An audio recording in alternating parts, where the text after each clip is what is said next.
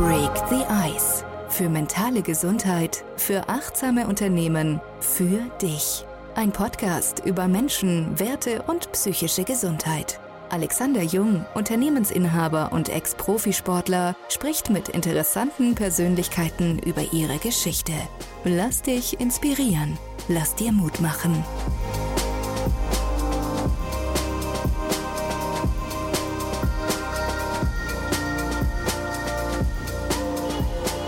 Herzlich willkommen zum Podcast Break the Ice. Heute mein Gast Sven Schimmel. Lieber Sven, schön, dass du da bist. Stell dich doch kurz mal zu Beginn vor. Danke dir, freue mich, dass ich hier sein darf. Ähm, ja, du hast schon gesagt, ich bin Sven, äh, 33 Jahre alt, komme aus dem Fußball, bin Fußball-Mentalcoach, arbeite da mit Spielern aus dem Profibereich und Spielerinnen aus dem Profibereich hauptsächlich zusammen, habe auch andere Sportler bei mir, habe selber jahrelang Fußball gespielt, beim VfB Stuttgart groß geworden, dann beim SVW in Wiesbaden noch gespielt ähm, und dann relativ früh meine Karriere mit 23 beendet, aus mentalen Gründen, warum ich auch heute den Job mache, den ich, den ich mache und Spieler und Spielerinnen in dem Bereich unterstützen darf. Ähm, aber ich denke mal, dass wir jetzt in der Folge auch noch mehr auf das Thema eingehen und wahrscheinlich noch die eine oder andere Geschichte folgen wird. Du absolut, Sven. Also es freut mich wirklich sehr, ähm, weil wir im Vorgespräch auch schon festgestellt haben, dass uns äh, durch die äh, Profizeit auch sehr viel verbindet. Ähm, auch, auch so, ähm, warum es zu einem neuen Leben kam ja. nach, dem, nach dem Fußball äh, verbindet. Ähm, Sven, erzähl mal, du bist, ähm, wie kam es dazu, dass du, du hast ja auch ähm, studiert ähm, und Medienwirtschaft studiert und eigentlich ähm, dann einen ganz anderen Weg eingeschlagen. Wie kam es, dass du dann gesagt hast, hey, ich mache Fußball-Mentalcoach? Also der mentale Bereich, der hat mich eigentlich nie losgelassen. Dadurch, dass es so ein großes Thema auch während meiner Karriere war und ich immer wieder Themen dann auch mit mir rumgetragen habe und äh, nach meinem Karriereende auch viel aufgearbeitet habe, viel reflektiert habe, viel im, im Bereich Persönlichkeitsentwicklung gemacht habe, auch neben dem Studium, hatte ich irgendwie immer eine Verbindung dazu. Ich muss aber dazu sagen, dass eigentlich mit meinem Karriereende ein klarer Schlussstrich gezogen war. Eigentlich wollte ich nie wieder in den Profifußball oder in den Profi Profisport zurück, sondern hatte auch das Gefühl, jetzt geht so mein Leben los. Und ähm, bin dann so nach mehreren Jahren äh, wieder, wieder reingerutscht, muss man sagen. Also ich habe dann nach meinem Studium erstmal in zwei Unternehmen gearbeitet, wo ich aber das Gefühl hatte, das ist, ist einfach nicht meine Welt, da passe ich irgendwie nicht hin. Ähm, und dann habe ich angefangen, ein Buch zu schreiben und habe alles aufgeschrieben, komplett meine Karriere nochmal reflektiert, komplett von vorne bis hinten aufgearbeitet. Also von meinem ersten Spiel als kleiner Junge, was ich so in meinem Dorfverein hatte, bis hin zu meinem letzten Profispiel sozusagen. Und über das Buch, ja, kommt man natürlich dann auch einfach mit vielen Leuten ins Gespräch, man recherchiert wieder, man spricht mit alten Personen, mit Trainern, mit ehemaligen Mitspielern. Ja, und dann hat es angefangen, weil die kannten ja alle auch meine Story nicht so richtig. Die haben das halt so erfahren, dass ich meine Karriere aufgebe, aber aus welchem Grund war irgendwie nicht so klar. Und dann habe ich halt viel darüber gesprochen. Ja, und dann hat es angefangen, dass ich irgendwie wieder mehr Bezug zu dem Thema bekommen habe und gemerkt habe, okay, da ist viel, viel mehr, was ich irgendwie mitgeben kann. Und dann habe ich mich irgendwann dazu entschieden, äh, eine Ausbildung in dem Bereich zu machen, Weiterbildung in dem Bereich zu machen. Und dann habe ich angefangen. Genau, also hast du dich wirklich als Mentalcoach auch, auch wirklich ausbilden lassen. Also wusstest, okay, in die Richtung möchte ich gehen und was brauche ich jetzt dafür, dazu für Werkzeuge? Ich glaube, dein größtes Werkzeug ist wahrscheinlich deine eigene Erfahrung. Absolut. Ähm, ja. Genau, also selber zu äh, mitzufühlen, was, was ja. Ähm, die Frauen und Männer, die, äh, die du im Fußball ja. jetzt begleitest, auch fühlen. Ähm, das ist natürlich, ich glaube, großartig, wenn, wenn jetzt ein, eine Profisportlerin oder ein Profisportler ähm, so einen erfahrenen Menschen zum, eigenen, zum einen was treten für Ängste auf oder für, für Situationen auf und zum anderen, wie, wie gehe ich damit um und was habe ich selber schon gespürt.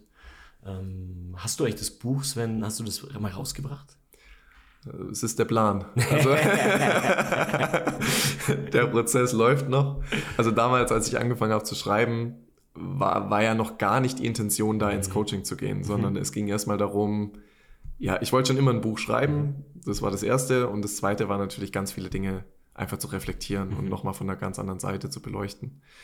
Ähm, ja, und das Ziel war schon, das Buch direkt fertig zu schreiben, so in der Zeit, weil ich schon echt täglich, es war eigentlich wie mein Job, muss man sagen. Also ich hatte zu der Zeit, wir haben gerade unsere Tochter bekommen und ich hatte auch die Zeit, mich da zu orientieren und zu gucken, okay, in welche Richtung soll das gehen. Und habe dann, wie gesagt, jeden Tag sechs, sieben, acht Stunden an dem Buch geschrieben. Und ähm, dann kam irgendwie das Coaching dazwischen. Und dann, klar, wenn man merkt, okay, da geht was und das fängt an zu laufen, dann springt man natürlich auf den Zug auf und setzt andere Prioritäten. Und deswegen musste das Buch dann erstmal so ein bisschen weichen. Aber ich bin gerade wieder sehr stark im, im Schreibprozess drin und ich hoffe, dass es dieses Jahr noch fertig werden kann. Ähm, und dann gucken wir mal, wie wir es veröffentlichen oder was wir, was wir draus machen. Ähm, du hattest jetzt gerade auch nochmal angesprochen mit der Erfahrung. Ich, ich glaube, allein die Erfahrung, die ich aus dem aus dem Fußball mitgenommen habe, würde, glaube ich, gar nicht reichen, sondern das Buch und auch die Jahre davor, äh, ich glaube, das ist das, was, was das Coaching oder so die, die Erfahrung dann ausmacht, weil die Reflexion und die Aufarbeitung mir erstmal die Perspektive gegeben haben oder die andere Perspektive gegeben haben auf die Dinge, die in meiner Karriere passiert sind und die Gedankenwelt, in der ich, in der ich war und in der meine Karriere auch stattgefunden hat. Und ich glaube, das ist das, wovon das Coaching dann auch profitiert. Natürlich auch von den ganzen theoretischen Inhalten, die ich mitbekommen habe. Ähm, und mir war es einfach am Anfang wichtig, nicht einfach als Coach zu starten. Man kann das ja machen. Also man kann ja jetzt einfach sagen, ich bin Coach und fange jetzt an. Mhm. Mir war einfach wichtig, was zu haben. Zu sagen, hey, ich habe da eine Ausbildung gemacht, ich habe da was, wo ich vorweisen kann. Aber im Endeffekt muss man sagen, das hört ja irgendwie nie auf. Also man mache dann immer andere Sachen. Jetzt habe ich eine Ausbildung zum Qigong-Trainer gemacht, was man dann auch ins Coaching integrieren kann. Also ja, das war ein guter Start, so die Ausbildung. Aber wie gesagt, das Coaching profitiert von ganz vielen anderen Bausteinen. Ähm, Sven, wenn du es mal ein paar Sätzen sagen könntest, ist natürlich eine große Frage, aber ähm, was, machst, was macht ein Fußball-Mentalcoach? Das ist ganz unterschiedlich. Also im Endeffekt geht es darum, ähm, Spielern eigentlich ein gutes Gefühl zu geben. Also egal, ob das jetzt im Privatleben ist, es kommen natürlich auch ganz viele private Dinge im Coaching zur Sprache, oder ob es halt im, in der Fußballbubble oder in der Sportbubble ist. Im Endeffekt geht es natürlich, wenn man, wenn man das ganz große Ziel betrachtet, um Ergebnisse, um Leistung, ja, wo, wo die Spieler erstmal kommen oder die Spielerinnen kommen und sagen, hey, ich habe da ein Thema, ich habe da ein Thema, das hemmt mich im Spiel. So, das ist erstmal der Anfang normalerweise. Blockaden, die man hat oder Zweifel, die man auflöst. Äh, Motivationsthemen, ja, Spaß am Fußball, Spaß am Sport, auch Konflikte in der Mannschaft mit dem Trainer, der Trainerin, was auch immer. Das sind ganz unterschiedliche Themen. Wie gesagt, das große Ganze ist immer immer die Leistung, die irgendwie drüber steht, aber daraus abgeleitet sind natürlich ganz viele Themen und am Ende des Tages geht es immer um das Gefühl. Also, dass man das Gefühl verändert und da liegen natürlich ganz viele Themen drunter, je nachdem und so individuell. Ähm, ja, auch Unterschiede Frauen, Männer ist auch immer wieder ein anderes, anderes Thema. Ähm, ja, aber das so im Großen und Ganzen, also Selbstvertrauen, Motivation, Selbstbewusstsein, Konzentration, Aufmerksamkeit. Gerade bei Torhütern ist das ein mhm. wichtiges Thema. Ähm, ja, also sehr, sehr vielfältig. Ähm, nimm uns mal vielleicht wirklich, in, wir nehmen mal, mal einen Fall an. Da kommt jetzt ein Eishockey-Torhüter oder ein Fußball-Torhüter. Ja.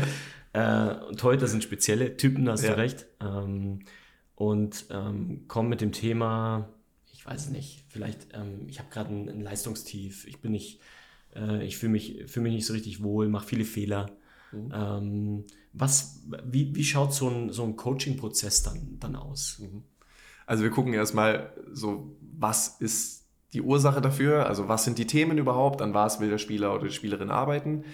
Ähm, einfach, dass ich ein Gefühl dafür kriege, auch für die Karriere, wie war der Verlauf, wie läuft die aktuelle Saison, was sind Störfaktoren jetzt in Bezug auf, auf bestimmte Themen, die der Spieler oder die Spielerin mitbringt.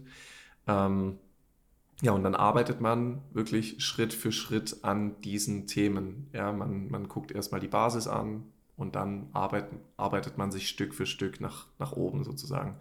Und bei mir ist es ganz, oder nicht ganz oft, sondern bei mir ist es grundsätzlich so, dass die Spieler oder Spielerin immer über einen längeren Zeitraum begleitet wird, also sind mindestens sechs Monate. Und in den sechs Monaten sind wir regelmäßig, also sehr regelmäßig im Austausch. Also es gibt Spieler und Spielerinnen, mit denen bin ich täglich im Austausch.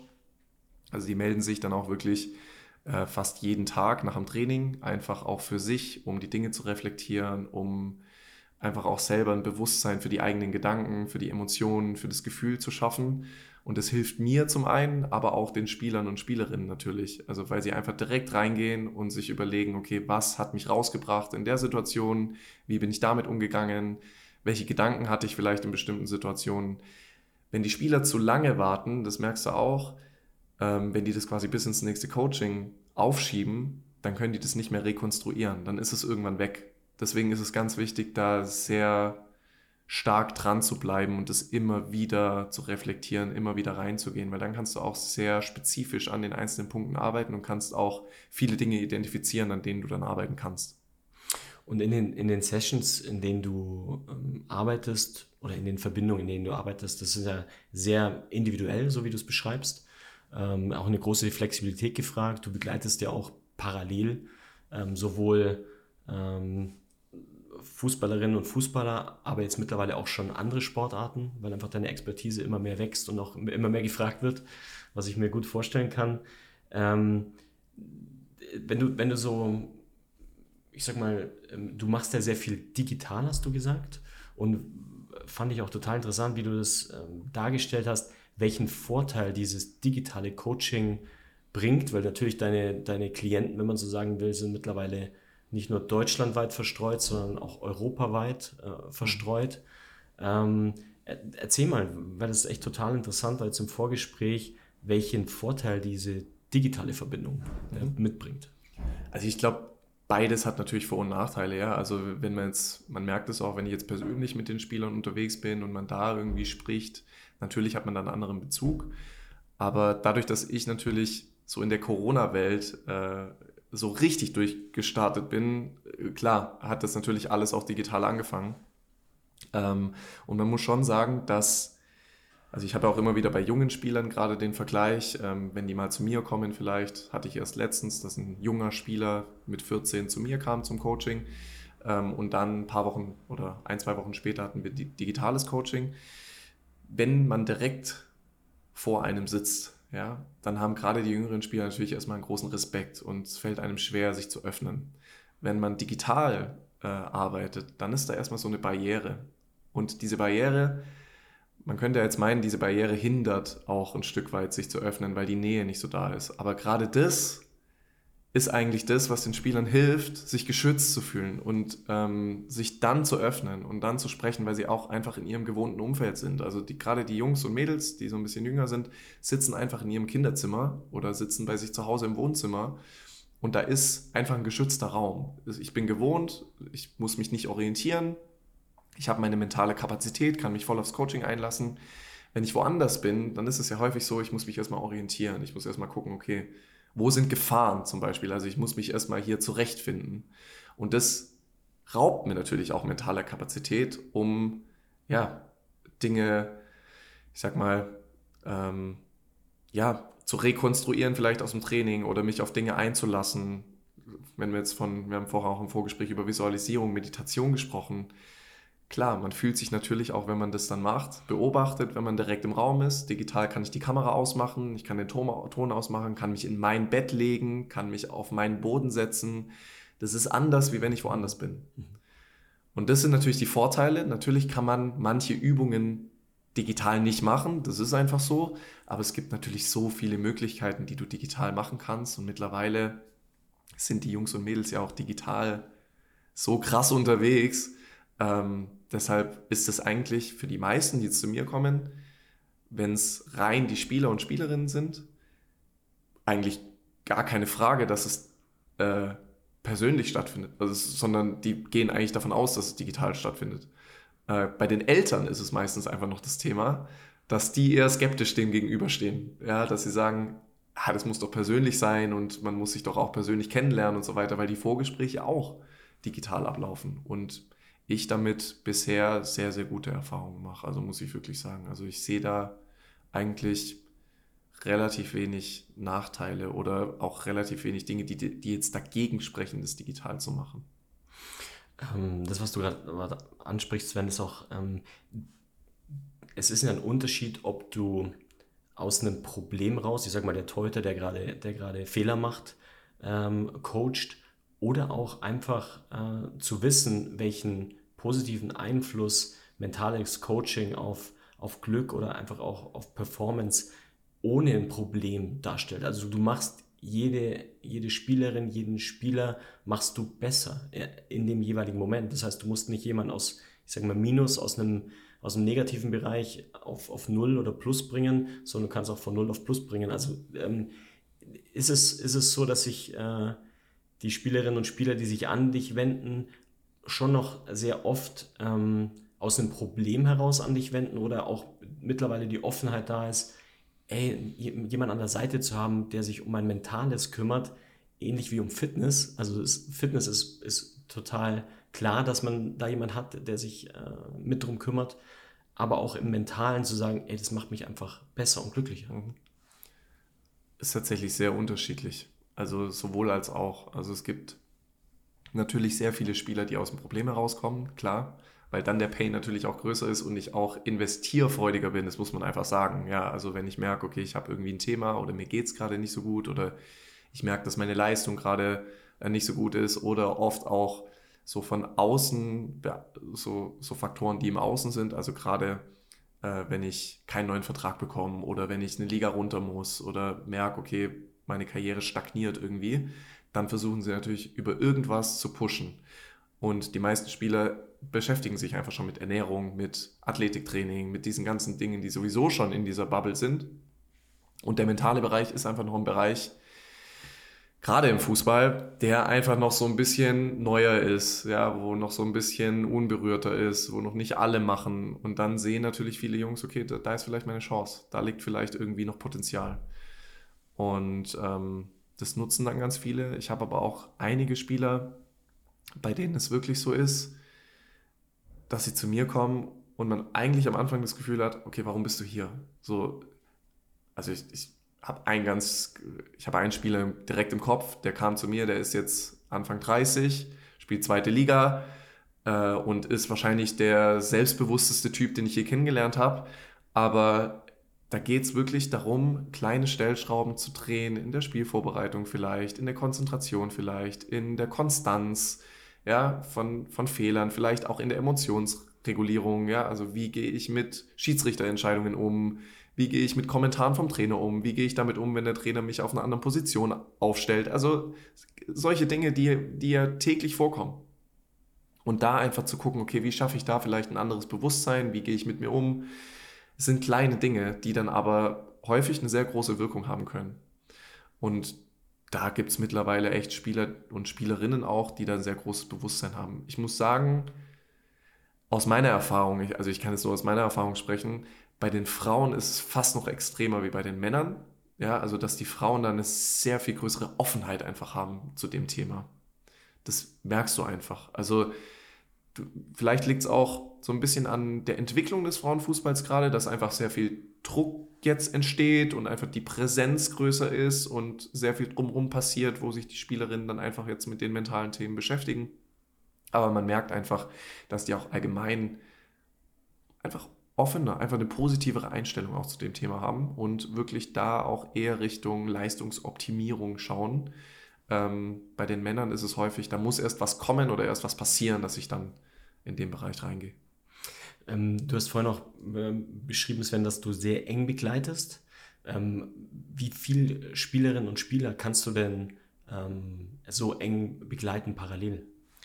Also bei mir ist es aktuell immer so zwischen 25 und 30. Also mehr als 30 mache ich nicht. Das ist schon heavy, 30 Spieler und Spielerinnen zu begleiten. Wobei man sagen muss, unter diesen Sportler und Sportlerinnen sind dann auch andere Sportarten, wo sich dann einfach die, die Zeiträume unterscheiden. Also ähm, gerade im Kanusport zum Beispiel arbeitet man sehr wettkampforientiert. Da hat man jetzt zum Beispiel auch mal vier, fünf Monate gar nicht so viel miteinander zu tun.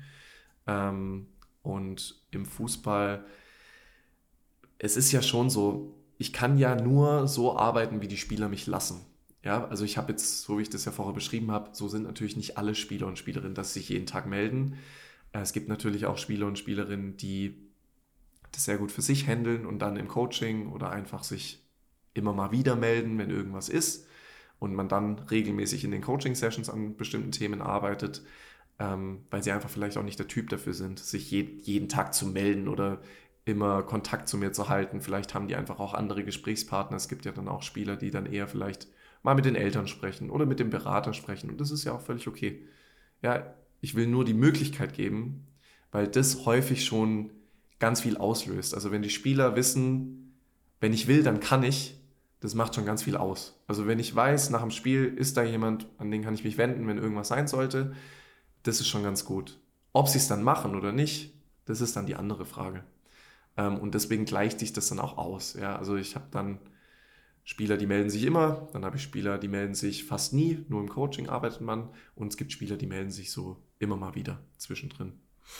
Ähm, das, was du ansprichst, Sven, ist, dass, dass die Spielerinnen und Spieler ähm, ja ähm, individuell mit dir arbeiten, ohne jetzt, äh, ohne dass du vom Verein angestellt bist als äh, Mentalcoach.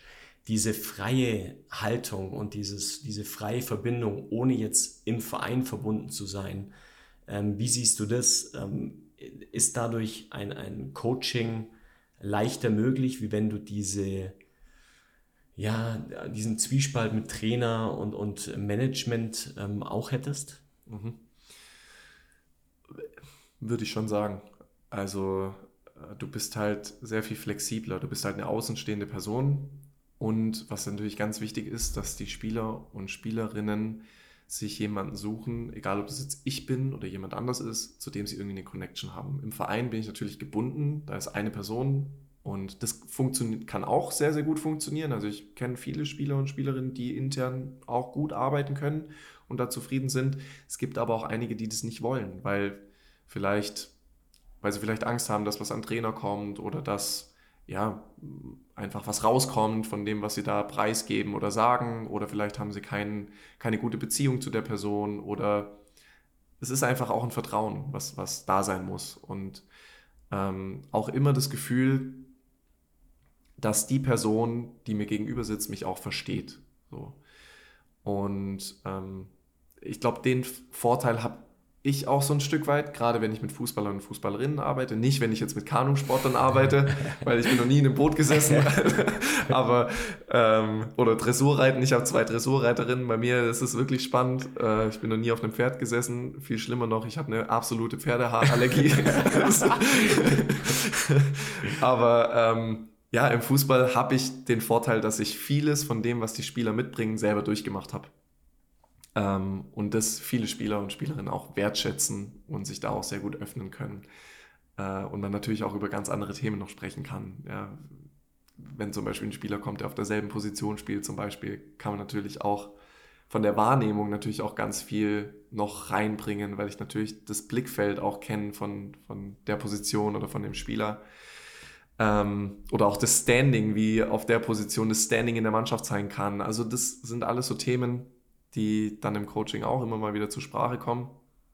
Ähm, und klar, intern hast du einfach, hast du einfach die Gefahr, ja, dass, dass es vielleicht äh, gegen dich verwendet wird, je nachdem, wie die Einstellung vom Trainer oder von den verantwortlichen Personen einfach ist.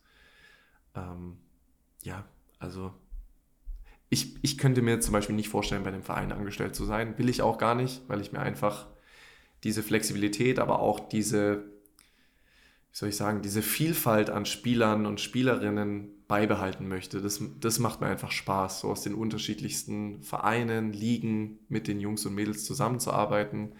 Ähm, was wir machen, sind Kooperationen mit Vereinen. Also, dass wir zum Beispiel unser Gruppencoaching-Programm anbieten, äh, Vorträge machen, Workshops machen, also dass wir mit Vereinen kooperieren, aber im Verein angestellt zu sein und nur für einen Verein zu arbeiten, das wäre, glaube ich, nicht meine Philosophie.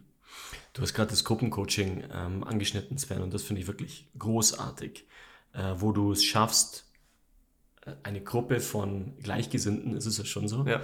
Ähm, aus verschiedenen Sportarten zusammenzubringen, ähm, die sich äh, Thema mentalem mentaler Performance öffnen. Erzähl mal, wie, wie, wie kann man sich das vorstellen? Also, äh, vielleicht muss ich da ganz kurz ausholen. Wir haben, ich habe am Anfang nur im 1 zu 1 gearbeitet. Also so habe ich, hab ich gestartet und es war für mich auch eigentlich am Anfang der, der einzige Weg, weil ich gedacht habe, ah, Gruppencoaching, das, ich weiß nicht, ob das funktioniert, ob die Jungs und Mädels da bereit sind, sich da in der Gruppe zu öffnen und über solche Dinge zu sprechen. Und ähm, irgendwann habe ich dann gedacht, während, während wir so die Coachings gemacht haben, habe ich immer mal wieder auch äh, Zweier-Coachings gemacht oder Dreier-Coachings gemacht, weil aber auch die Spieler äh, gesagt haben, hey, ich bin offen dafür, ich habe da Lust drauf, weil ich immer dann auch in Gedanken hatte, okay, der Spieler hat ein Thema, was der andere Spieler schon sehr, sehr gut macht und dann habe ich die connected sozusagen, aber immer natürlich auf Rück Rückfrage, ja, dass die Lust drauf haben. Und dann habe ich irgendwann überlegt, hey, wäre es nicht geil, die Spieler irgendwie zusammenzubringen und irgendwie eine Gruppe daraus zu machen. Rein die Gruppe war mir aber zu wenig. Mir war wichtig, dass die Spieler und Spielerinnen eine Basis entwickeln, ein Fundament entwickeln, wo sie Schritt für Schritt an einzelnen Dingen arbeiten, die immer wieder bei mir im 1 zu 1 aufgetreten sind. Und dadurch haben wir einen Videokurs entwickelt mit knapp 100 Videos, wo wirklich die Spieler Schritt für Schritt durchgehen. Einfach die Themen, natürlich passt nicht auf jeden 1 zu 1, aber es sind einfach die Themen gewesen, die mir immer wieder im Coaching oder bei Fragen in Workshops immer wieder äh, zugeflogen sind. Und das ist quasi die Basis, da kriegen die auch lebenslangen Zugriff drauf. Und zusätzlich zu dem haben wir wöchentliche QA Live-Calls in der Gruppe, wo jeder Spieler, jede Spielerin die Möglichkeit hat, reinzukommen ähm, und auch komplett unabhängig von bestimmten Themen. Also wir machen keine themenspezifischen Calls, sondern die Spieler und Spielerinnen sollen einfach die Themen, die aktuell wichtig sind, reinbringen. Situationen, ähm, auch Spielvorbereitung manchmal, wenn wir gerade so freitags einen Call haben oder samstags oder Spielreflexion, dass wir über die Spiele sprechen, die, die waren. Äh, weil da, allein da hast du so viele Themen, die dann aufkommen. Ähm, und dann können die einfach ihre Fragen stellen. Und es hat sich, als wir angefangen haben, war es ja so, wir wussten gar nicht, wie wird es. So wie bringen die Fragen mit oder muss ich jetzt einen Vortrag halten, einen Monolog halten über irgendein Thema. Und es hat eigentlich sehr schnell sich dahin entwickelt, dass die Spieler und Spielerinnen sich untereinander extrem gut austauschen. Also es ist bei uns auch Pflicht, die Kamera anzumachen, sofern es geht, und den Ton, dass einfach ein Austausch stattfinden kann. Also dass die miteinander arbeiten können, dass die sich Antworten geben können, weil es gibt ja schon Themen, die manche Spieler für sich schon gemeistert haben, ja, und man darf den Punkt nicht außer Acht lassen, also stellen wir uns mal vor, da ist eine Spielerin drin, die von sich aus eher sagen würde, dass sie kein Selbstvertrauen hat und unsicher ist. So, und jetzt stellt ein Spieler eine Frage. Lass es mal ein Zweitligaspieler sein, ähm, über irgendein Thema. Und die Spielerin hat das Thema vielleicht vor zwei, drei Wochen für sich schon irgendwie geregelt und hat das, die Situation auch für sich gehabt und weiß, okay, so bin ich damit umgegangen und kann dem Spieler jetzt einen Impuls geben, das macht was mit deinem Selbstvertrauen. Also das macht was, wenn du das Gefühl hast, hey, ich habe dem Spieler jetzt geholfen, ich habe dem jetzt irgendwie was mitgeben können, das macht was mit meinem Selbstvertrauen, ohne dass ich selber eine Frage gestellt habe. Und das ist extrem wertvoll und es macht echt Spaß, in der Gruppe zu arbeiten, weil du einfach so unterschiedliche Perspektiven kriegst. Äh, bringt mich dann auch immer wieder auf neue Ideen, weil du Methoden irgendwie weiterentwickelst. Man diskutiert Methoden, Methoden gemeinsam und echt spannend. Ja, ich finde es großartig. Also wenn ich mich an meine Profikarriere äh, zurückerinnere, wenn sowas, wenn ich sowas gehabt hätte, das wäre echt Hammer, weil, weil du weißt es selber, äh, in den normalen Kabinen, da redet keiner über seine Gefühle oder Ängste. Und, und ja. dann eine Möglichkeit zu haben, über Gefühle, Ängste, Herausforderungen, was auch immer. Und, und wie, wie du es beschreibst, du öffnest da einen Raum, wo alles sein darf, also wo jeder auch seine Themen reinbringt. Ja. Ähm, und das ist wirklich, wirklich großartig. Ja, genau so habe ich es auch kennengelernt. Also mhm als ich damals gespielt habe, man denkt ja immer, man ist irgendwie alleine mit seinen Gedanken und alle sind so sicher und selbstbewusst um einen herum, wenn man irgendwie dritte Liga spielt und Profi ist, zeigt das zeigt ja keiner. Also mhm. man äh, versucht immer irgendwie stark zu sein und das nicht, nicht nach außen zu, zu, zu tragen. Äh, und wie gesagt, man denkt einfach, man ist, man ist allein mit den Gedanken, die man hat. Aber es ist halt nicht so. Nee, und vor allem, weißt du, welchen eigentlich welchen, welche Möglichkeit da wäre, wenn, wenn, wenn da eine offene, eine, offene Offenheit entstehen würde. Ja. Welches Teamgefühl, weißt du, ich beschäftige mich auch sehr stark mit, mit Team, wie, wie, wie entstehen Teams. Ja. Und ich glaube, es gibt nichts Größeres wie Offenheit, wenn man aktiv ein Team gestalten möchte. Ja. Weil wenn, wenn, du, wenn du weißt, dass, wie, wie es gerade deinem, deinem äh, Kabinennachbarn geht, ähm, entsteht einfach eine andere Verbindung. Und ja. dann bist du auch vielleicht bereit, wenn der gerade eine, eine schwierige Zeit hat, warum auch immer, ähm, einfach da zu sein und sagen, hey ja, ja. Und, und gegenseitig füreinander da zu sein. Ja. Das ist gerade im Mannschaftssport, du hast auch Einzelsportler, aber im Mannschaftssport einfach so, so wichtig. Ja. Wie entstehen gute Teams? Und ich glaube, dadurch entstehen gute Teams. Ja, wenn, also klar, da hast, du hast halt beim Team, hast du halt immer den Konkurrenz, der ist halt immer irgendwie, sch, schwingt der mit. Ja, du hast nicht im Team immer so eine, äh, eine Gruppe, die gleich ist von der Denkweise, sondern du, du hast halt immer auch Spieler drin, die ja an ihre Karriere denken, vielleicht egoistischer sind als andere und auch den Konkurrenzgedanken einfach drin hast. Und da ist es natürlich dann schwieriger, sich auch zu öffnen, weil man auch immer denkt, okay, vielleicht wird das irgendwann gegen mich verwendet oder was auch immer. Jetzt in der Mental Mastery, also in so einem Gruppencoaching-Programm, das ist auch immer was, was ich den Spielern sage, die das Gefühl haben, okay, ich kann mich in der Gruppe nicht öffnen, dass man weiß, das ist keine Mannschaft, die da drin ist, sondern, so wie du es vorher gesagt hast, das sind eigentlich Gleichgesinnte, also sind alles Jungs und Mädels, die ähnliche Themen haben, also die selber vielleicht mal strugglen oder selber Zweifel haben und man spricht darüber. Und das ist einfach keine Mannschaft, sondern wie gesagt, alle irgendwie ähnlich vom Typ und trotzdem mit unterschiedlichen Perspektiven und Erfahrungen natürlich. Und das ist das ist einfach der Grundgedanke davon, dass man sich löst von, dem, von der Mannschaft hin zu einem Umfeld, in dem ich mich austauschen kann mit Spielern und Spielerinnen, die alle irgendwie dasselbe Ziel haben. Und das ist überragend. Mhm. Du, was ich jetzt auch noch, was da noch dazu kommt, was ich echt großartig finde, ist, wenn das sich jetzt mittlerweile auch äh, Trainer an dich wenden. Ja. Und auch, weil da, glaube ich, liegt der größte Hebel ähm, für alles, ähm, gerade für das Thema ähm, mentale Gesundheit, mentale Stärke, mentale Performance, wenn sich Trainer auch auf den Weg machen und da offen werden. Und du hast mir erzählt, dass äh, du auch mittlerweile mit Trainern arbeitest. Ähm, wie spürst du da auch gerade so eine, so eine Aufbruchstimmung, so, eine, so ein, auf der einen Seite ein Wissen um die eigenen Themen, um die eigenen Probleme, weil ein Trainer natürlich unter einem krassen Druck steht, ähm, und auch mit dem Wissen, was da für einen Hebel ist im Sinne von Teamführung, aber auch Teamerfolg. Mhm. Also ob da jetzt eine Aufbruchstimmung ist oder nicht, kann ich gar nicht so beurteilen, weil ich da einfach äh, nicht den Einblick habe, wer jetzt mit wem irgendwie zusammenarbeitet. Das kriegt man ja von Trainern noch viel weniger mit als von Spielern. Ähm, aber ich kann sagen, dass viele Trainer äh, auf mich zukommen und ich mit einigen Trainern und Trainerinnen zusammengearbeitet habe.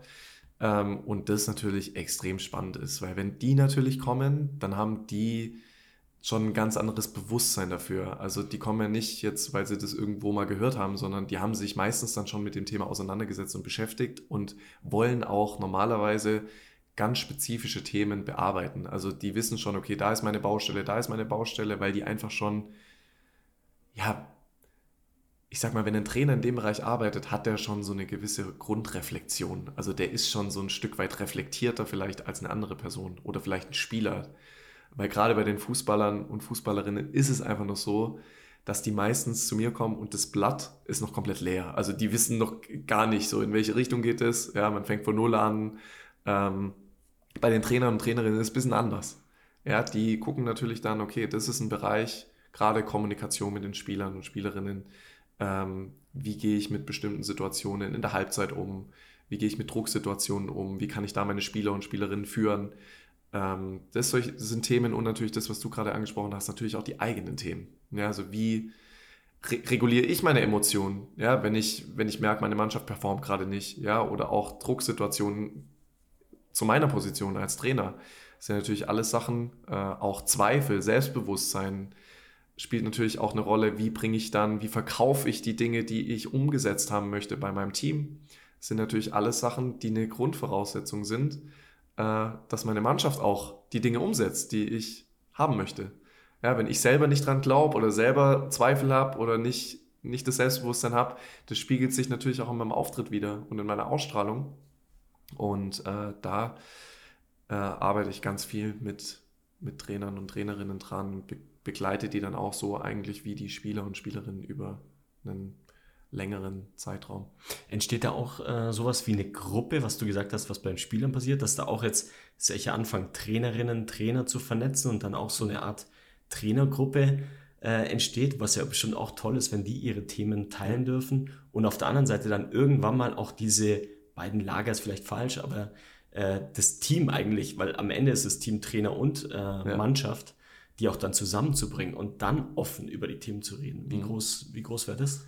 Also das, was du gerade gesagt hast, ist spannend, dass du es ansprichst, weil das äh, tatsächlich einer der, eins der Projekte ist, was wir jetzt im nächsten halben Jahr machen wollen. Also so eine Trainergruppe, ähnlich wie unsere Mental Mastery zu machen, wo sich die Trainer einfach austauschen können über die Themen, auch einmal wöchentlich.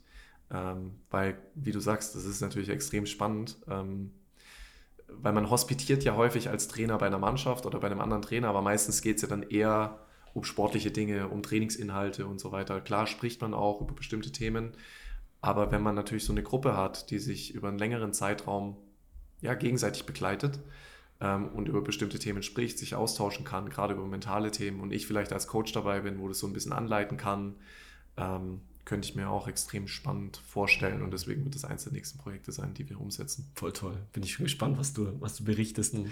Ähm, nee, echt großartig, was, was ihr für eine Bewegung in Gang setzt. Äh, denkst du, dass ähm, dieses Stigmata, was oft noch, ähm, was man oft noch spürt, ähm, nicht nur vielleicht im Bereich Profifußball, allgemeinem Sport oder auch in der Gesellschaft, dass wir gerade in, in eine Zeit kommen, wo, wo eine größere Offenheit entsteht, wo man mehr über, über seine, sein Inneres spricht, mehr mit sich, mit seinem Inneren beschäftigt? Auf jeden Fall.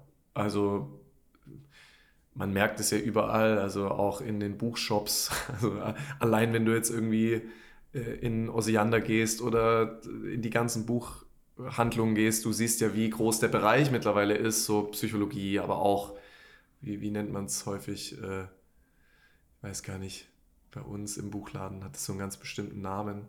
Kann's gar nicht, Spiritualität. Ich, ja, irgendwie, so, ja. Lebens, Lebenshilfe oder ja, ich ja. weiß nicht genau, irgend so in die Richtung. Die Bereiche werden ja unfassbar groß. Es gibt ja mittlerweile so viele Bücher auch in dem Bereich, die sehr erfolgreich sind. Und man merkt schon, dass in der Gesellschaft auch viel drüber gesprochen wird. Ich finde aber, dass es noch zu wenig ist. Also gerade im Fußball ist es ja schon so, äh, ich sag mal, wenn sowas, wenn irgendwie was auftritt, wie jetzt Robert Enke zum Beispiel, das ist ja schon ewig her äh, und ist ja zu einer Zeit passiert, wo noch relativ wenig passiert ist.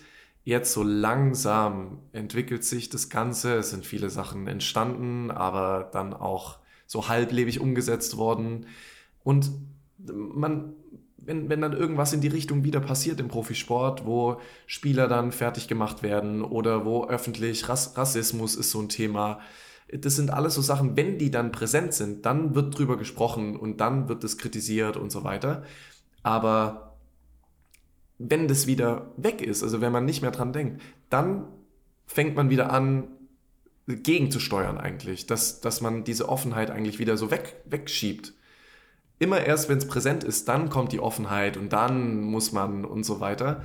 Aber ich glaube, dass da noch viel, viel mehr möglich ist. Ich glaube, das, was du gesagt hast, dass viele sich mit dem Thema viel mehr beschäftigen, viel reflektierter sind. Das merkt man auch bei den Jungs und Mädels, dass sie da viel offener sind und reflektierter sind.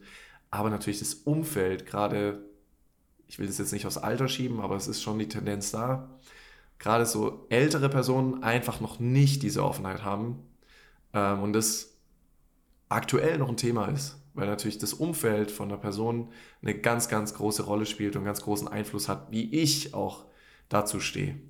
Und das kann man natürlich über die Arbeit mit Trainern, kann man über die Arbeit mit, mit älteren Personen ähm, ganz gut steuern und das System auch so ein Stück weit von innen heraus verändern.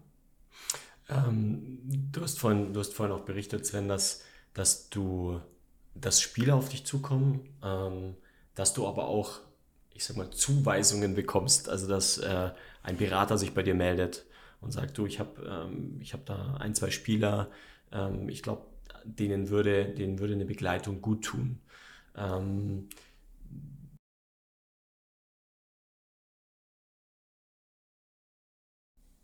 glaubst du, dass das, ähm, also ich glaube, Commitment, wir hatten vor allem auch, ich will aufs Commitment raus. Mhm. Ähm, wie, wie, du, du musst natürlich dann, wenn, wenn sowas passiert, also wenn ein Berater auf dich zukommt und sagt, bitte nimm dich mal der Spieler an, dann musst du ja, weil da ist ja erstmal diese Offenheit noch nicht da, weil der Impuls dann vom Berater kommt. Ähm, wie schaffst du es dann, ähm, den, den, den Spieler abzuholen? Auch was sind immer die Hintergründe dafür, dass ein Berater auf dich zukommt? Mhm. Äh, ja, bei Beratern ist es tatsächlich unterschiedlich. Also meistens ist es wirklich so, dass ein Problem da ist, also dass der Spieler nicht performt, ja, und ähm, dann äh, ich kontaktiert werde und dann gesagt wird, okay, kannst du mal. So, mach den mal wieder. mach den mal wieder äh, ganz. Ganz, genau. Ja, genau. und, ähm, ja, so einfach ist es natürlich nicht. Ja, wie du schon gesagt hast, man muss natürlich erstmal einen Bezug aufbauen. Der Spieler muss mich, mich erstmal kennenlernen, ich muss den Spieler auch erstmal kennenlernen. Ähm, was sind die Themen, warum ist es so? Und bei mir ist es am Anfang immer so, dass wir erstmal zwei Vorgespräche führen, die komplett unverbindlich sind, wo wir erstmal gucken, passt es überhaupt? Also das ist einfach für, erst für mich wichtig, weil ich begleite den Spieler über ein halbes Jahr mindestens. Und äh, wenn ich merke, das passt nicht, dann macht es für mich auch gar keinen Sinn, weil dann machen mir die Coachings keinen Spaß und der Spieler profitiert dann auch nicht davon. Ähm, und natürlich für den Spieler muss es auch einfach ein gutes Gefühl sein. Der Spieler muss sich auch mit meiner Person irgendwie auseinandersetzen und äh, da auch ein gutes Gefühl haben und auch, wie vorher schon gesagt, das Gefühl haben, er kann sich öffnen und ich verstehe ihn vielleicht mit den Themen, die er hat. Äh, aber ich habe auch schon Spieler äh, nicht angenommen und, oder gesagt, hey, du wärst vielleicht da besser aufgehoben oder da besser aufgehoben, äh, weil, wie gesagt, es einfach wichtig ist, dass da eine Connection da ist. Ähm, du hattest ja das Commitment angesprochen. Es kommt immer darauf an, wie steht der Spieler zu dem Thema. Häufig ist es schon so, dass der Berater den Spieler an mich vermittelt ähm, und der Spieler sich schon davor mit mir oder mit dem Thema auseinandergesetzt hat und offen dem gegenübersteht. Es gibt aber auch immer wieder die Situation, dass ein Spieler sich noch gar nie mit dem Thema auseinandergesetzt hat und der Berater jetzt sagt, hey, du solltest mal im mentalen Bereich arbeiten. So, und dann ist natürlich ganz viel am Anfang sehr viel Aufklärung und Überzeugung erstmal notwendig, um dem Spieler einfach ein Gespür dafür zu kriegen, was bringt ihm das eigentlich jetzt mit mir zu arbeiten? Also welchen Benefit hat er? Vor allem, wenn er es nicht selber bezahlt. Also wenn der Berater oder die Berateragentur das jetzt auch noch bezahlt, da dann ein Commitment herzustellen, das ist eine riesen Herausforderung.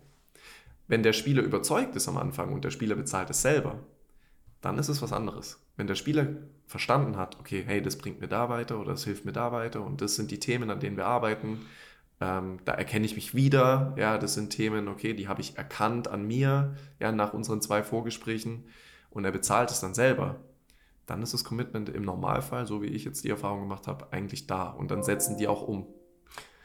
Ähm, du, was ich auch ähm, großartig finde, was du gerade angesprochen hast, dass, ähm, dass du auch genau hinschaust, gerade in dem Vorgespräch, was ist da wirklich für ein Thema da? Und du auch, hast du mir vorhin erzählt, auch ein tolles Netzwerk hast, ähm, dem, den Spieler ganzheitlich zu begleiten. Ernährung, äh, vielleicht auch, auch Fitness, weil da auch oft Verletzungsthemen sind. Mhm.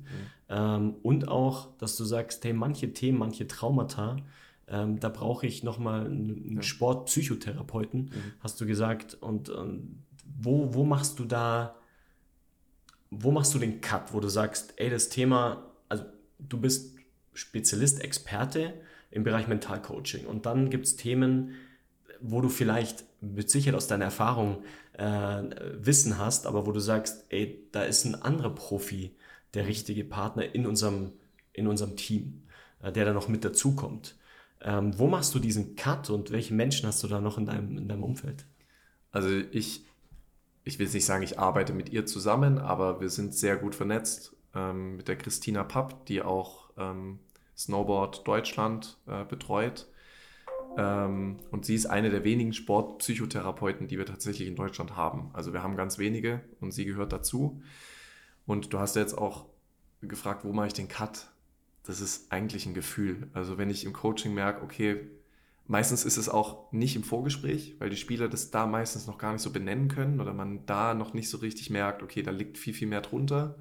sondern eher dann im Coaching-Prozess, dass man so die ersten drei, zwei, drei Coachings hat und dann merkt, okay, irgendwie der Spieler kommt vielleicht nicht in die Umsetzung. Und dann ist es ja, steckt ja meistens ein Grund dahinter, ja. Äh, und dann ist es meistens so, dass äh, ich, ich hatte jetzt letztens erst einen Fall, dass ich sie anrufe und sage, hey, kannst du mal mit dem Spieler sprechen? Einfach mal, einfach mal ein Gespräch suchen und dann mal gucken, hey, kannst du da was feststellen oder, oder nicht? Und wenn sie dann was feststellt, dann bespricht man, wie geht, wie geht man jetzt weiter vor? Also geht der Spieler dann in Therapie, ja, für, für ich sag mal, vermittelt sie ihn weiter ähm, oder macht sie es vielleicht selbst?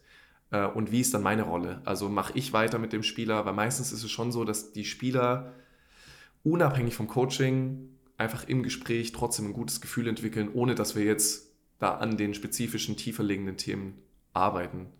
Ähm, und klar, ich check das dann immer ab, ob ich jetzt irgendwie was kaputt machen kann, wenn ich jetzt an bestimmten Themen arbeite mit dem Spieler.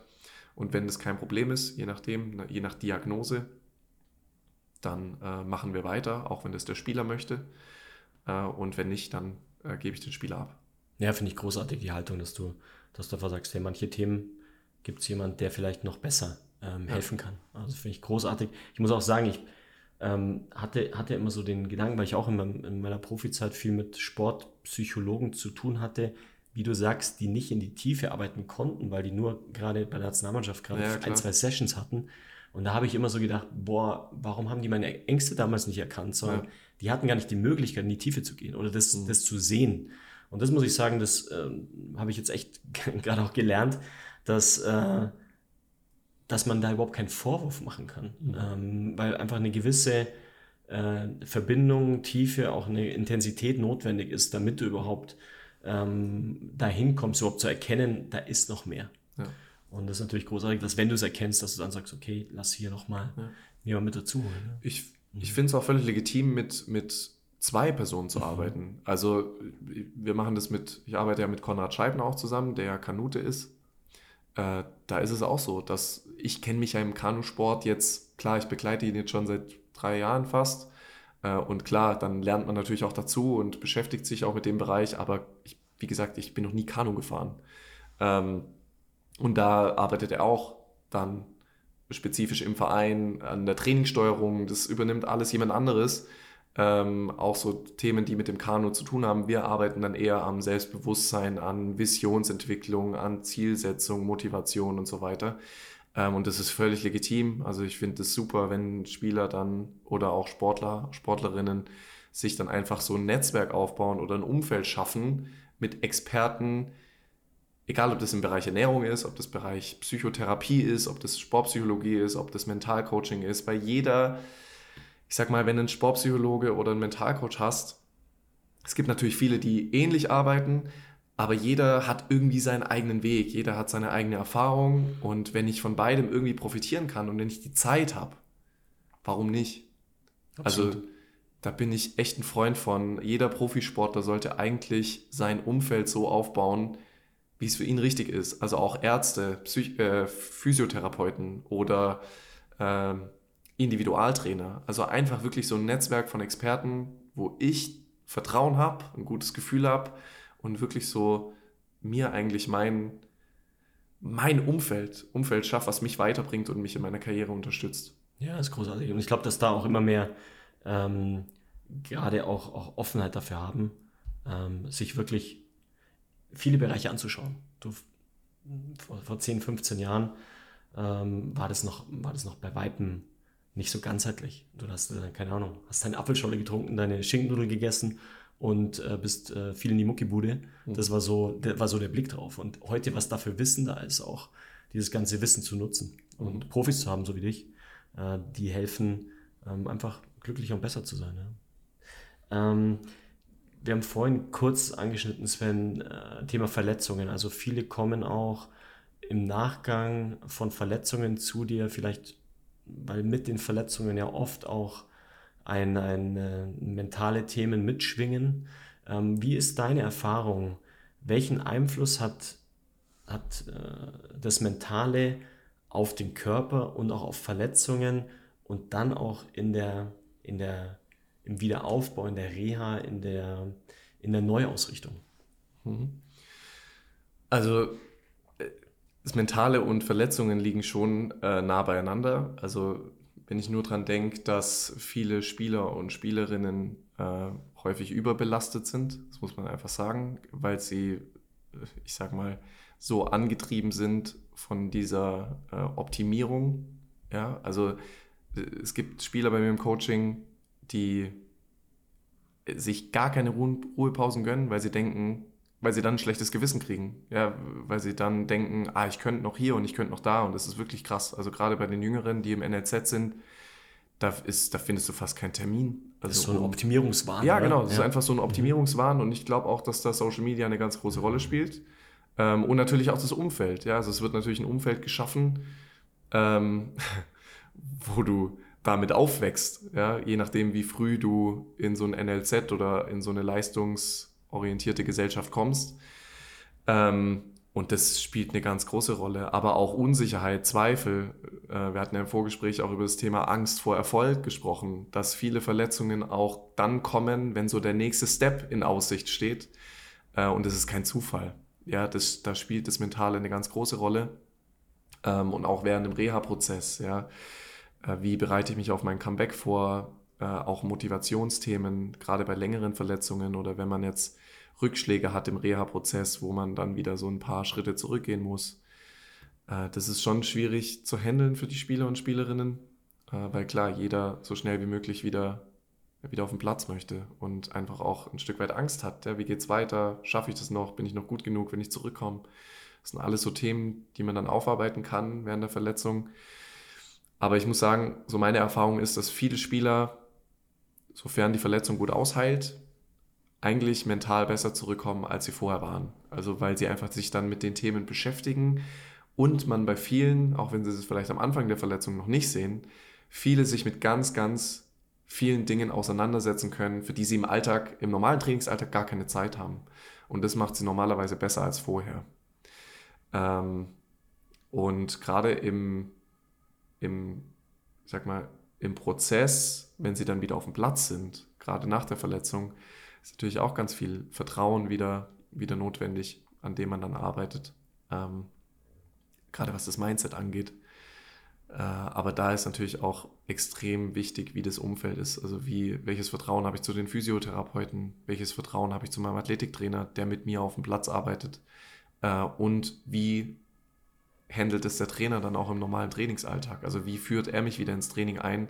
Da kann ich als Mentalcoach viel mit dem Spieler oder mit der Spielerin arbeiten aber es hat einfach extrem großen Einfluss, wie das Umfeld im Verein das Ganze handelt. Also sonst, wenn die das nicht gut handeln, dann bin ich ja nur am Gegensteuern. Wenn die das gut handeln, dann kann ich unterstützend wirken. Das macht meine Rolle dann auch viel, viel angenehmer. Man kann dann einfach ganz anders arbeiten. Ähm, und da ist einfach, wie gesagt, das, das Umfeld eine tragende, tragende Säule. Du, hast, du sprichst gerade das Umfeld im Verein an. Ja. Der, der Spieler oder die Spielerinnen haben ja auch immer ein, ein privates Umfeld. Ja. Ähm, inwieweit ist dieses private Umfeld, Beziehungen in jeglicher Form, äh, Partner, Freunde, Familie, inwieweit sind, sind Beziehungen ähm, ein, ein Teil deines, deines Coachings? äh, ich hätte es, als ich angefangen habe zu coachen, nicht gedacht, aber es ist ein sehr großer Teil also ich würde behaupten, dass ich von vielen Spielern, von, viele Spieler, von vielen Spielerinnen mehr weiß als die eigene Freundin oder der eigene Freund. Ähm, es ist wirklich ein Riesenthema. Also ich habe letztens einen Spieler gehabt im Coaching, äh, der hat sich frisch verliebt. Eigentlich kannst du sagen, meine Aufgabe war damit erledigt. So, weil es war einfach mit diesem Moment, wo die Beziehung gestartet ist, hat der gute Leistung gebracht, er hat sich besser gefühlt, es war einfach, er war motivierter, es hat eine ganz, ganz große Auswirkung, wie fühle ich mich. Natürlich die Voraussetzung, dass die Beziehung gut läuft, ja. Wenn die Beziehung nicht so gut läuft, ist natürlich wieder andersrum. Ja, hatte ich jetzt auch letztens, dass ein Spieler sich getrennt hat von seiner, von seiner Freundin. Auch da hast du natürlich dann negative Auswirkungen, wenn das, wenn der Spieler das an sich ranlässt. Und ich muss sagen, dass natürlich bei mir im Coaching dadurch, dass sich viele Spieler viele Gedanken machen, dass es eher sensiblere Spieler und Spielerinnen sind, die bei mir jetzt sind, ähm, dass die einfach vom, vom Grundtyp schon so sind, dass die das nah an sich ranlassen und dass sie das beschäftigt. Und deshalb hat das natürlich große Auswirkungen auch auf die Leistung und aufs Gefühl. Da, was du ansprichst, hat natürlich dann auch Auswirkungen, dass man, wenn man eine Beziehung eingeht, in welcher Form auch immer, zu Freunden oder, oder Partnern, dass man genau darauf schaut, äh, mit wem man seine Zeit verbringt. Ja. Weil das einen großen Einfluss auf, ähm, zum einen auf, wie du sagst, äh, sich, sich gut zu fühlen, aber auch auf die, auf die Leistung dann am Platz ähm, hat. Und ähm, da sensibil zu sensibilisieren, hey, schau dir, schau dir genau deine Beziehungen an und die Beziehung, die du eingehst ja. und vor allem, warum gehst du die Beziehungen ein? Ja. Also machst du es aus einer Not heraus, weil du, weil du irgendwie eine Minderwertigkeit äh, deckeln möchtest oder ist wirklich eine Herzensverbindung, das, was du angeschrieben hast, gerade äh, die, dieses, dieses Verliebtsein, also wirklich dieses mhm. Herz, das dann auf einmal äh, zu Energie oder zu neuer Energie führt. Ja. Ähm, und da einfach genauer drauf zu schauen. Ja, ja, auch, mit, auch mit Freunden und auch mit, man muss auch sagen, und mit der Familie auch. Also mit den Eltern, mit Geschwistern und so.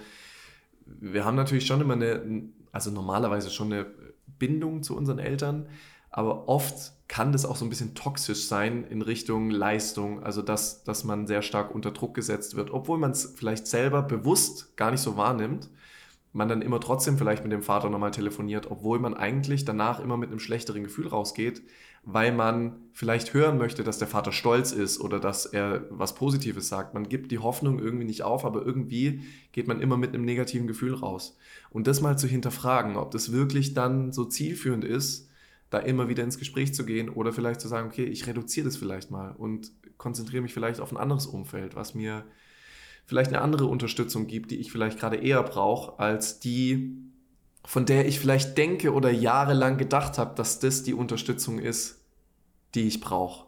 Das ist, das ist ganz wichtig, dass man immer wieder guckt, wie, wie ist mein Umfeld aufgestellt, wie unterstützt mich das Umfeld, in welcher Hinsicht unterstützt mich das Umfeld.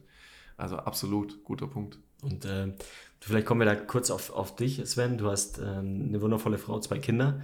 Ähm, da erfährst du wahrscheinlich auch eine große Stabilität in dem, was du jetzt tust, weil du natürlich ein sehr buntes Leben hast und äh, schon auch, auch vielschichtig unterwegs bist. Wie ist, wie ist für dich privat diese, dieser stabile Faktor und wie wichtig ist der und wie, wie pflegst du den? Also am wichtigsten ist, dass meine Frau mit dem Unternehmen ist. Also, Mega. dass wir das zusammen aufbauen. Sie ist vor drei Jahren mit eingestiegen, kümmert sich um alles. Also eigentlich kann man sagen, sie ist mein Boss. So, die macht die ganze Strategie, äh, Kooperationsentwicklung, äh, auch Pressearbeit, Marketing und so weiter. Wir haben ja noch eine, eine Mitarbeiterin jetzt eingestellt mit der Anna Wellmann, die jetzt zum FC Bayern gewechselt ist, die nochmal eine ganz andere Perspektive mit reinbringt. Aber wie gesagt, dass meine Frau mit dem Unternehmen ist, gibt natürlich eine extrem große Stabilität. Weil wenn ich dann unterwegs bin oder meistens gehen wir dann auch zusammen zu spielen oder zu den Spielern und Spielerinnen, wenn wir die mal treffen, äh, oder nehmen die Kids mit ins Stadion oder so. Das ist natürlich schon viel wert, weil du einfach nie ein schlechtes Gewissen haben musst, okay, ich bin jetzt da unterwegs oder hier unterwegs, weil meistens machen wir es zusammen. Und meistens ist es einfach auch in ihrem Interesse, dass wir es machen. Und das, das ist ein Riesenvorteil, weil wenn ich jetzt eine Frau hätte, die vielleicht zu Fußball gar keinen Bezug hätte oder komplett sich gar nicht für den Bereich interessieren würde, das wäre natürlich schwierig. Und so können wir, dadurch, dass sie auch eine Coaching-Ausbildung hat und Hypnosetherapeutin ist, viel über die Themen auch sprechen und ähm, ja, einfach auch sich austauschen. Sie bringt dann immer noch mal eine andere Perspektive mit rein. Das ist extrem viel wert. So, und ähm, mit den Kids natürlich auch. Also mein Sohn ist jetzt sechs, wird jetzt sieben, spielt auch Fußball. Ähm, ist einfach schön zu sehen, ich kann auch extrem viel lernen von ihm, weil er natürlich so noch dieses Kids-Mindset hat, ja, wo man noch einfach sich freut aufs Training und sich noch gar nicht so viele Gedanken macht. Aber man merkt schon, dass das jetzt immer wieder kommt. Und es ist schön, so auch über die Themen dann mit ihm so zu diskutieren, auch wenn er erst sechs oder sieben ist. Aber äh, es ist schon cool, ja. Was man natürlich sagen muss oder berücksichtigen muss, ist, dass ich der Vater bin. Klar, ich bin Mentalcoach, aber man nimmt von den Eltern jetzt weniger Ratschläge an, wie jetzt von einer externen Person. Deshalb äh, ist es natürlich jetzt zu Hause eine andere Rolle, die ich da habe, aber man kann schon ein bisschen steuern. Also man kann schon so ein bisschen gucken, okay, jetzt in Bezug auf Fußball, wenn da irgendwas vorfällt im Training, dass man schon so ein bisschen durch Fragen, die man stellt, vielleicht anders intervenieren kann. Äh, wenn man jetzt den Hintergrund nicht hätte, den ich jetzt habe. Ich glaube, das ist ganz cool. Und wie gesagt, ich lerne unheimlich viel auch von, von meinen Kindern äh, täglich. Voll schön, voll schön. Hört sich nach einem großartigen Familienunternehmen an, was, ja. was, was ihr zu Hause habt. Ja. Sven, äh, lass uns zum Ende mal so ein bisschen in die Zukunft schauen, Sven. Ähm, was glaubst du, ähm, wie wird dein Leben und dein Wirken so in zehn Jahren ausschauen? Spannende Frage. Ähm,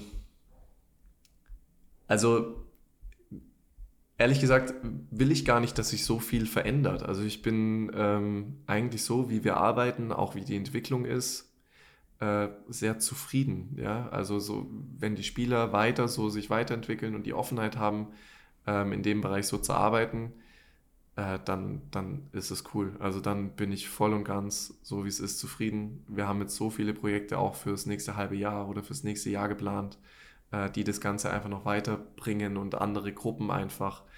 Ähm, wir merken gerade, dass der Fußball so schnelllebig ist, also auch mit, mit den ganzen äh, Transfers nach Saudi-Arabien, wo man auch nicht weiß, wie entwickelt sich der Fußball, ja, was passiert da.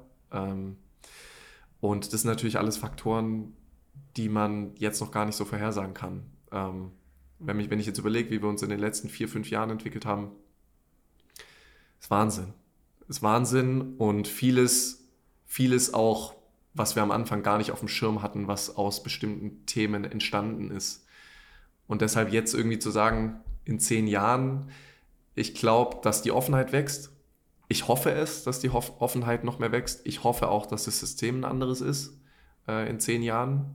Ähm, dass einfach auch Trainer und auch vor allem in der Trainerausbildung schon mehr gemacht wird äh, weil da passiert ja jetzt aktuell noch zu wenig, meiner Meinung nach.